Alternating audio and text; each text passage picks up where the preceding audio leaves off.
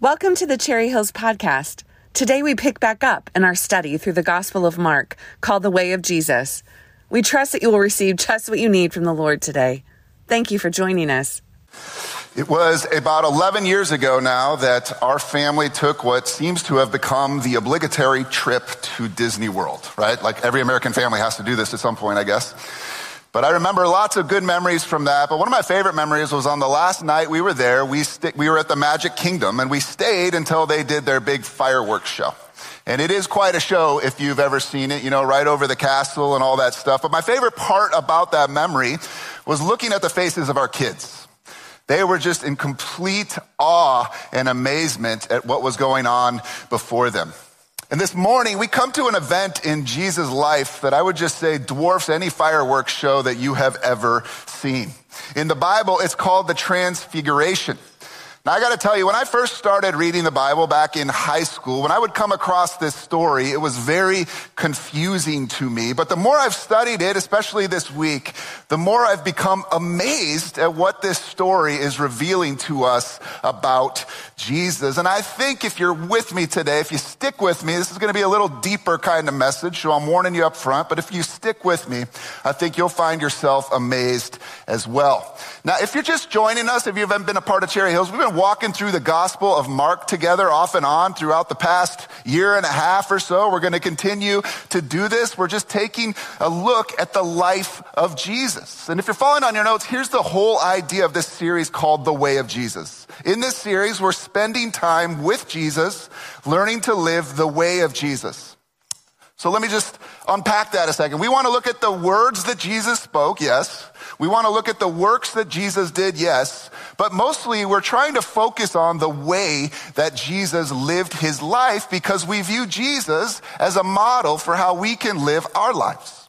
I love the way Dallas Willard put it. I have this quote up on the screen. He said, "We are learning from him how to lead our life as he would lead my life if he were me."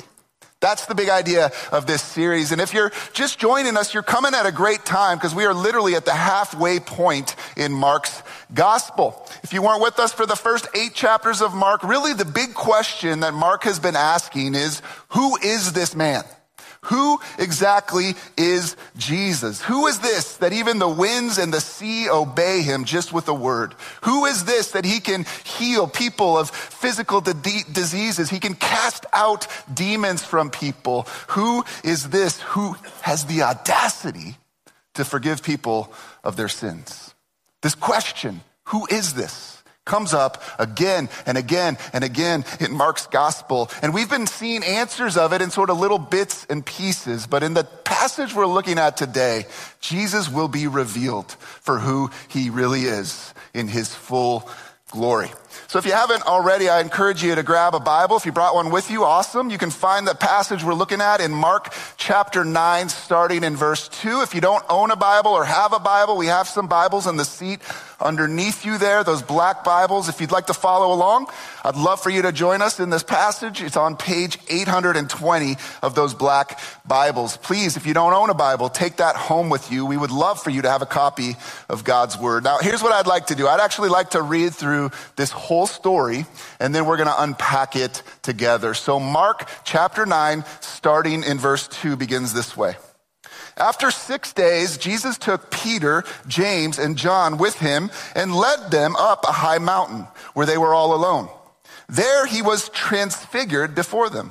His clothes became dazzling white, whiter than anyone in the world could bleach them. And there appeared before them Elijah and Moses, who were talking with Jesus. Peter said to Jesus, "Rabbi, it is good for us to be here. Let us put up 3 shelters or tents, one for you, one for Moses, one for Elijah." He did not know what to say. They were so frightened. Then a cloud appeared and covered them, and a voice came from the cloud, "This is my son, whom I love. Listen to him." Suddenly, when they looked around, they no longer saw anyone with them except Jesus. As they were coming down the mountain, Jesus gave them orders not to tell anyone what they had seen until the Son of Man had risen from the dead. They kept the matter to themselves, discussing what rising from the dead meant. And they asked him, "Why do the teachers of the law say that Elijah must come first?" Jesus replied, "To be sure, Elijah does come first and restores all things. Why then is it written that the Son of Man must suffer much and be rejected? But I tell you, Elijah has come, and they have done to him everything they wished, just as it was written about him." The word of the Lord. Let's pray. Lord, we thank you for your word, which is life. And we pray that today, as we open it up, you would reveal yourself to us in your full glory. In Jesus' name, amen. As I mentioned, this passage was really confusing to me when I first started reading the Bible. Like, what is the deal with Jesus turning white here? What is the deal with Peter wanting to build some tents for the other three guys? To really understand what's going on here, we need to do a little bit of a history lesson. Yeah. We get to study the Old Testament for a little bit. Are you guys excited about that? In the Old Testament, there are several instances when the glory of God shows up in a manifest way. If you're following on your notes in Hebrew, the word for that is Shekinah, or the manifest, visible presence of God's glory. The Shekinah glory of God would show up, and it would show up in a radiant cloud. Now, I'm not talking about when you walk outside and you see some of the clouds up in the sky. I'm talking about a brilliant, overwhelming, knock you on your knees, luminous cloud. The glory cloud, it's called. And it was a physical sign of the transcendence and the greatness and the presence of God among the people. The first time the glory cloud shows up is when Moses leads the people of Israel out of slavery from Egypt, right? This cloud shows up, God's presence, his glory, and he begins to lead them towards freedom. This is called the Exodus, where Moses and the Lord are leading the people from slavery. I mean, he leads them with this glory cloud. In the daytime, this cloud looked like a pillar of white smoke. At the nighttime, it looked like this intense fire. We read about it in Exodus 13:21. By day, the Lord went ahead of them in a pillar of cloud to guide them on their way, and by night, in a pillar of fire to give them light, so that they could travel by night or day. Now, later in the story of Exodus, when the Egyptians realized their mistake, after all, they had just let all of their forced free labor go, they choose to pursue them and bring them back as slaves. But the glory cloud protects them from reaching them, right? Pharaoh is trapped the Israelites, but he can't get past this glory cloud. We read about that in Exodus 14. Then the angel of God, who had been traveling in front of Israel's army, withdrew and went behind them. The pillar of cloud also moved from in front and stood behind them, coming between the armies of Egypt and Israel. Throughout the night, the cloud brought darkness to the other side, to one side, and light to the other side. So neither went near the other all night long. Pretty cool, right? God is protecting his people with his glory.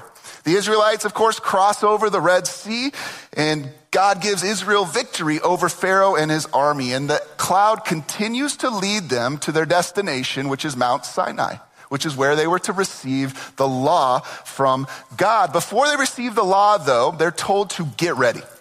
Get ready to meet God, because he's going to show up. The word for this is consecrate. Consecrate yourselves, because the holiness of God is going to appear before you, and they are going to have a chance to worship him.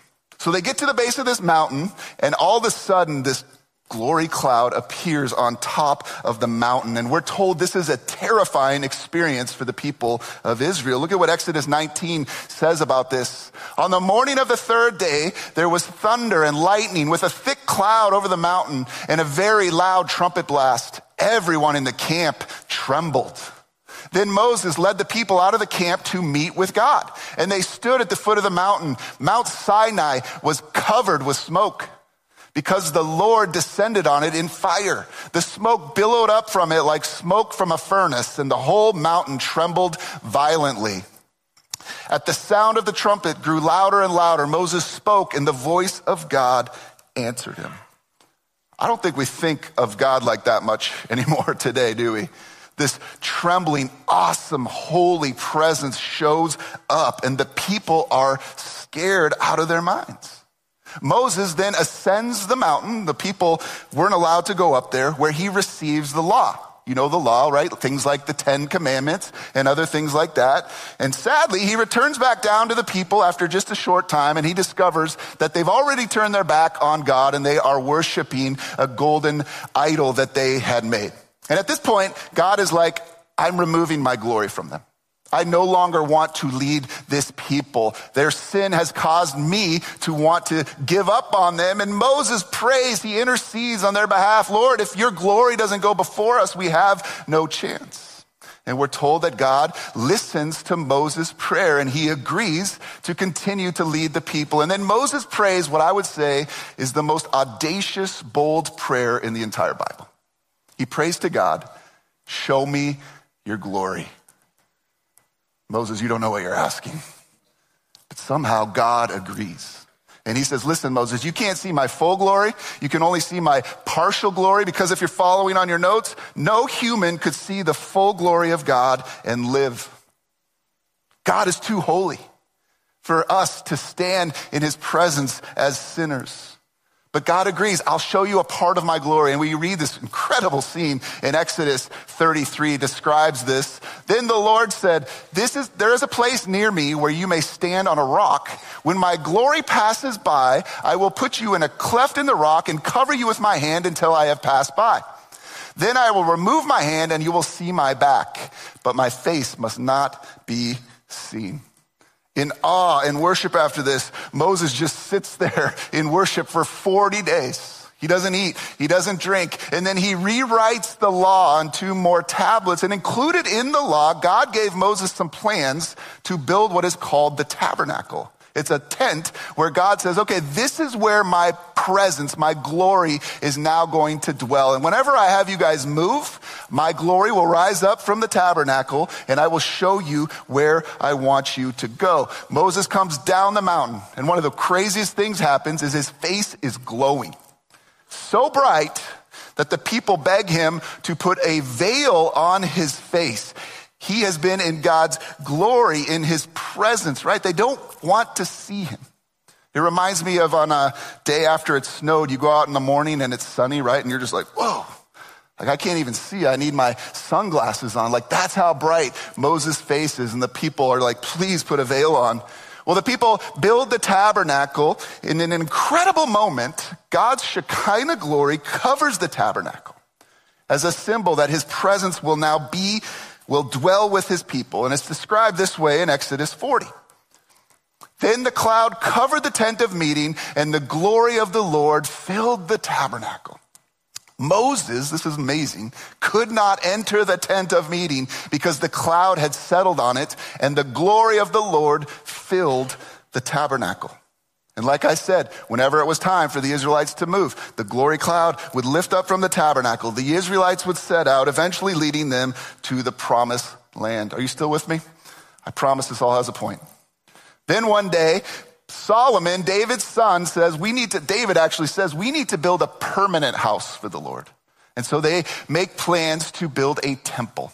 And Solomon completes the temple. And in this moment when the temple is dedicated, 2 Chronicles 7 tells us what happens. Check this out.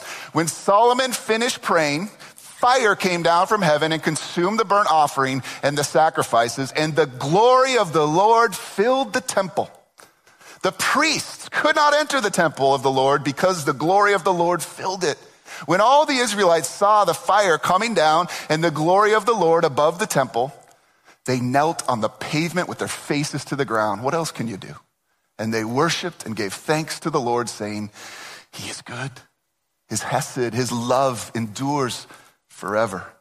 This was a great time in Israel's history. Unprecedented wealth, unprecedented prosperity. But if you've read the Old Testament before, you know that it doesn't last very long, right?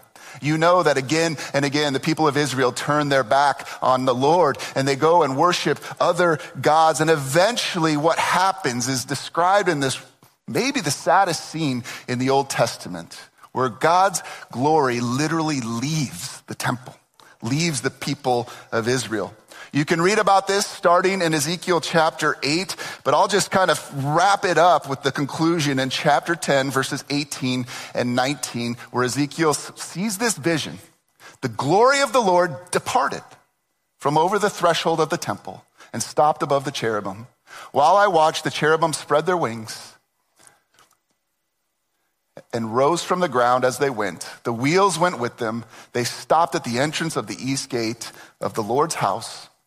and the glory of God of Israel was above them. It's this picture of the Lord's glory moving out from the area of the temple. And if you're following on your notes, for 600 years, though the temple was destroyed and rebuilt again, though godly men and women came and went, God's glory was not seen in Israel. Can you imagine? 600 years without God's glory. Until one day, in Mark chapter 9, in this incredible story, it reappears. Would you read verses 3 and 7 of Mark 9 on your notes with me there? It says, his clothes became dazzling white, whiter than anyone in the world could bleach them. Then a cloud appeared and covered them, and a voice came from the cloud, this is my son, whom I love. Listen to him. What's happening here? It's the Shekinah glory of God returned. Think of it. This is the pillar that led the people of Israel out of Egypt. This is the cloud that passed by Moses when he was in the cleft of the rock. This is the cloud that filled the tabernacle with God's glory that even Moses couldn't enter into it. This is the glory that appeared when the temple was being dedicated. So glorious that the priests were not able to enter into its presence. It's the same glory that left the temple in Ezekiel's vision. The glory of God has returned after 600 years. And if you're following on your notes, what we discover is Jesus is the very Shekinah glory of God in the flesh. Everything from the Old Testament about God's glory is fulfilled in Jesus. Jesus is the pillar. Jesus is the cloud. Jesus is the very glory of God returned. In this moment, this small moment where only three people get to experience it, three of Jesus' closest friends, the veil is lifted from Jesus' humanity for a moment. He lets people take the sunglasses off for just a second, three of them, and they get to see the glory of God in its full manifest presence in the person of Jesus. When Moses came down from Mount Sinai in Exodus 33, you remember I told you his face shone so bright, they asked him to put a veil on. But here's what's different. Moses' face was reflected light. Think of it like the moon to the sun, right? When the moon, we see the moon because it's reflected light from the sun. The disciples here get to see the sun. They're looking straight into the glory of God, something that nobody had ever gotten to do before. And what's amazing here is that the glory doesn't come down. We see the cloud come down, but where does the light come from? From him himself. He turns this dazzling, bleach white. Something bleach couldn't even make white, like so white that it could only be God's glory.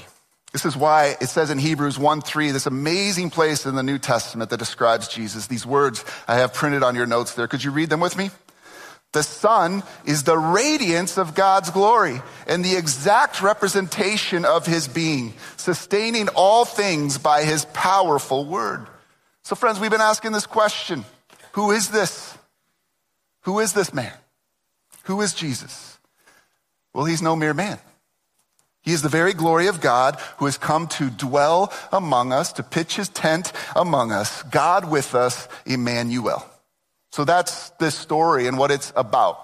And if this story is true, if you believe this story is true, if this really happened, I would say to us this morning, there are two huge implications for us. Let me talk about that. The first implication is if Jesus Christ really is the full manifest glory of God, the perfect, exact representation, the presence of God here on earth, it means if you're following, Jesus is more than a prophet or teacher. He is God. This is emphasized in this text. I love this. Peter's question, right? Master, let us put up three tents, one for you, one for Moses, one for Elijah. Did you know that word can also mean tabernacle? Let's put up three tabernacles so we can contain you guys here. Let's keep this good thing going, Jesus, right? Let's get that. We got the hall of faith here, right? We got Moses, the law. We got the greatest prophet of all time, Elijah. And we have Messiah. We just learned in Mark 8, like he's Messiah. Let me build some tents for you guys so we can keep you here and contain you. But immediately what we read is when the cloud of the Father comes down and he speaks those words, this is my son whom I love, listen to him. When the disciples open their eyes, who is left? Jesus is there alone, standing there alone before their eyes. Here's what it's telling us. Jesus stands alone. There is no one like him. He's not just a prophet like Elijah, a teacher like Moses. He's not going to fit into a tabernacle or a tent. He is not just the Messiah, though he is that. He is everything. The reason Moses and Elijah are there is because Moses and Elijah represent the law and the prophets. Or to put it more simply, they represent the Old Testament. They represent the old covenant, right? And what we learn in this story, if you're following, is that Jesus is the fulfillment of all the law and prophets. Everything in history has been pointing to him. Jesus says this himself in Matthew 5:17. Do not think that I have come to abolish the law or the prophets. I have not come to abolish them, but what, friends? To fulfill them. The fulfillment is here. God's promise has come in the flesh. Jesus is the focus of the Old Testament. Jesus is the focus of human history. Jesus is the focus of eternity. Jesus is God in the flesh, come down to us in person. Now, maybe this is like duh to you, but this has been debated for centuries. How could Jesus be fully human and fully God? Right? I'm teaching my history class right now, and they're probably getting tired of hearing about all of the debate that went on about this. And if you don't know this, many religions simply can't see that Jesus was God. He was a human, and maybe he was a special kind of guy. Maybe he was a prophet or a teacher or a sage of some sort, but there's no way that he's actually God. Mormons don't believe that Jesus was the God, right? They believe he was a lowercase God, and we too can become lowercase gods. Jehovah's Witnesses do not believe that Jesus was God. They say, where in the Bible does Jesus ever claim to be God? Well, here's a great example of one. Here, Mark is clearly showing us the glory of God is present. I think of Jesus' words, right? Before Abraham was, I am. I like this one. It's one of my personal favorites. I just came across this. In Luke 10, Jesus says, just kind of casually, I saw Satan falling from heaven. Come again? Like, what kind of normal human being says that? Yeah, hey guys, I was there before material universe was created, and I saw Lucifer become Satan and get tossed down. What kind of person talks like that? If what Jesus says right there is true, then he is infinitely beyond any prophet or any teacher or any wise man that's ever existed. He is way beyond Elijah and Moses. If what he's saying there is false, friends, listen, then he is either evil or he's insane. He's either God, evil, or insane. The one thing you can't say about Jesus, and you hear it all the time today, is that he's just one among many. He's just one teacher, one sage, one prophet, one religious leader. They all lead to the same road, so on and so forth. Sorry, but you just can't say that about Jesus based on what Jesus says about himself. As C.S. Lewis put it, I've used this before, if you're following, there is no middle ground with Jesus. He is either a lunatic, a liar, or he is Lord. And I have Lord capitalized there because that is the name of God, Yahweh.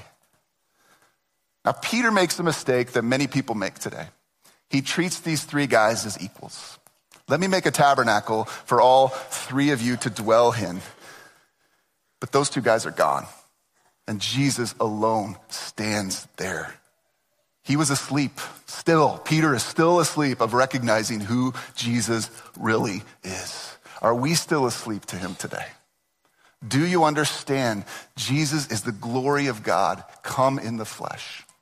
Now, the second implication of the Transfiguration, if you're following, is that God's entire plan for our rescue centers on Jesus.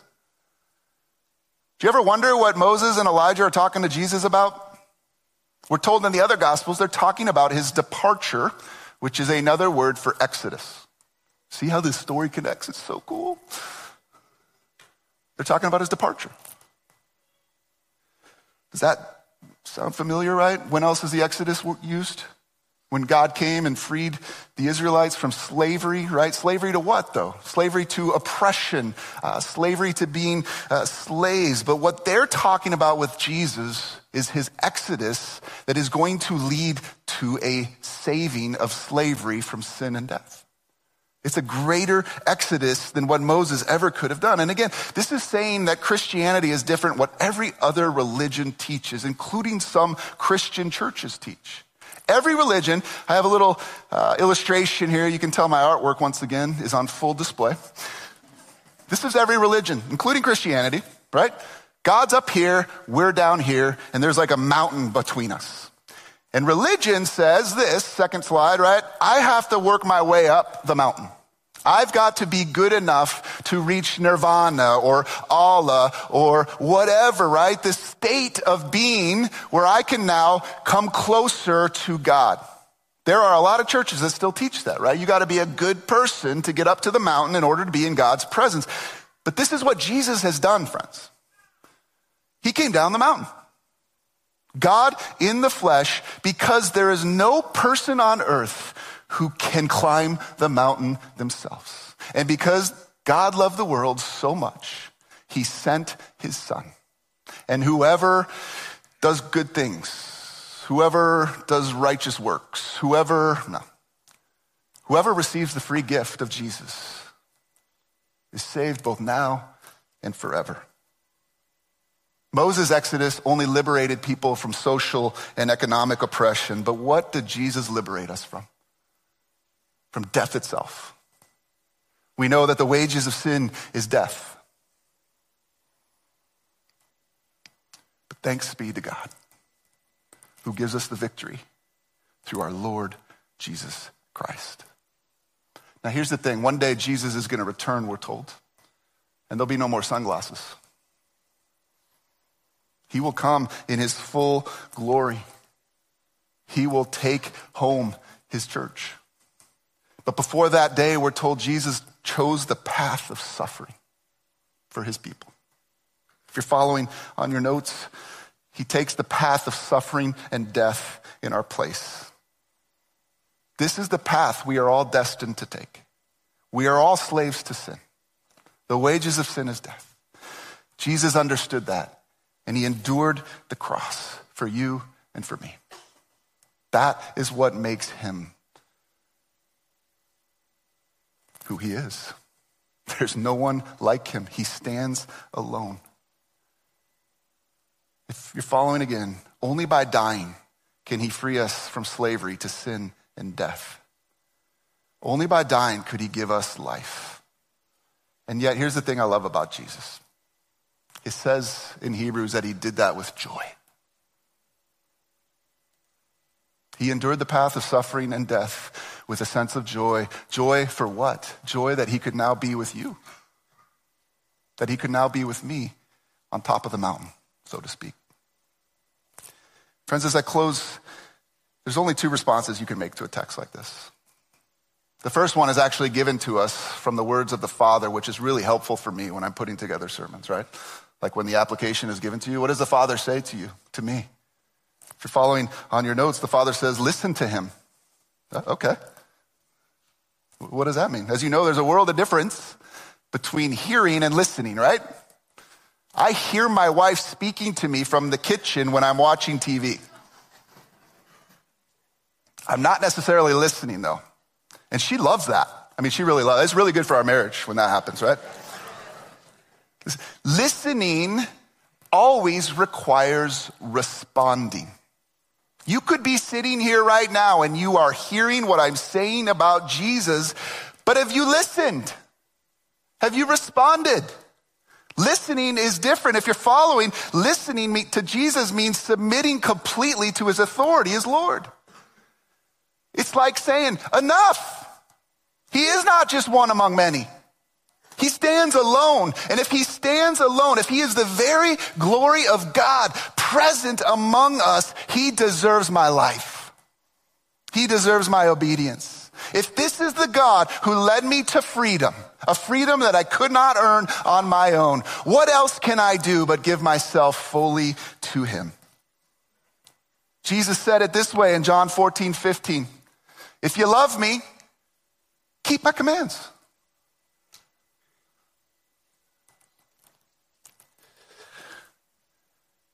Here's what I want to say, though. This is where so many Christians mess it up. Do we keep his commands in order to get him to love us? No, he already loves us. I keep his commands. I obey the scriptures because he loves me. And because I believe that he loves me, what he tells me in his word is really the best possible life that I could live. If you love me, and I love him, keep my commands. Okay. Because if you love me enough to come down and go out to a cross to save me for eternity, I'm going to trust that what you say really is the best life possible. Amen? Now listen, if you haven't submitted your life to him yet, today's the day. Yeah. Hey, what else do we need? Jesus came for you, for the joy set before him. He came for you to endure the cross. He came down the mountain. Give up all the good stuff you're trying to do. He doesn't need that. What he needs is simply your faith. For it is by grace that you are saved, friends. It's a gift. Today, you can receive that gift. You simply say, Lord, I've been trying to climb the mountain. Lord, I've been going my own way. I've been being my own God. I think this is the path I should have taken. I'm turning from that today, and I'm turning towards you. And that's it. Then you begin this journey, of course, this journey of obedience, this journey of growth. But if you haven't done that today, what's keeping you? His joy is waiting for you. Now, the second response that we can make, there's only a second response here, is to worship him. Now, don't get me wrong, worship, we just learned in our last series, right, fully. Worship is a whole life thing. Like, we can worship God through our whole lives. But right now, I'm talking about expressing worship to him. Like getting down on my knees in awe like the people of Israel, because Jesus is God kind of worship. Unashamed worship like David. People didn't like the way David worshiped. His wife didn't like the way David worshiped. He still worshiped. Every time in Scripture the glory of God shows up, what have we seen? The people are in awe. I love in 2 Chronicles, right? They get down on their faces in worship because God's glory has arrived. They don't give him lip service.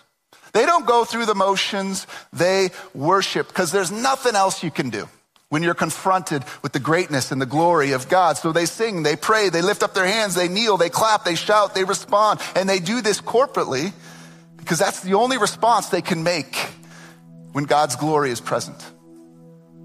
As the author of Hebrews reminds us, since we are receiving a kingdom that cannot be shaken, let us be thankful. And so worship God acceptably with reverence and awe, for our God is a consuming fire. That's a reference to Exodus 19. Our God is glorious. And so friends, as Chuck already mentioned, we're doing something a little different now. Take a deep breath. I know your message notes are done and you're ready to check out. We've got time. We have an opportunity to worship. Some people don't want to. Now here's just what I would love to see happen. I'd love to see a freedom in this place.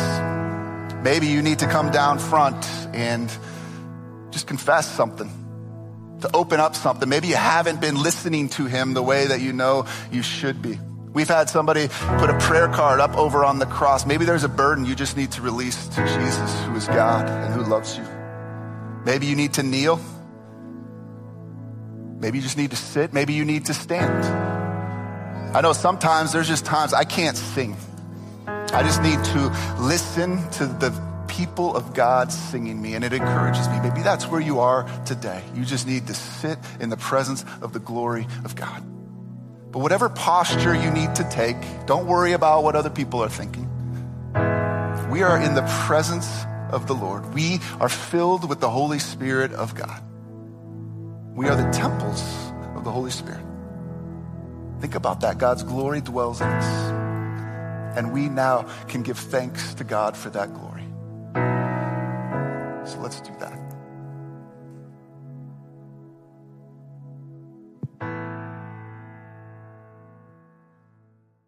Thanks for joining us today. If you would like more information about our church, visit our website or find us on Facebook. Have a great day.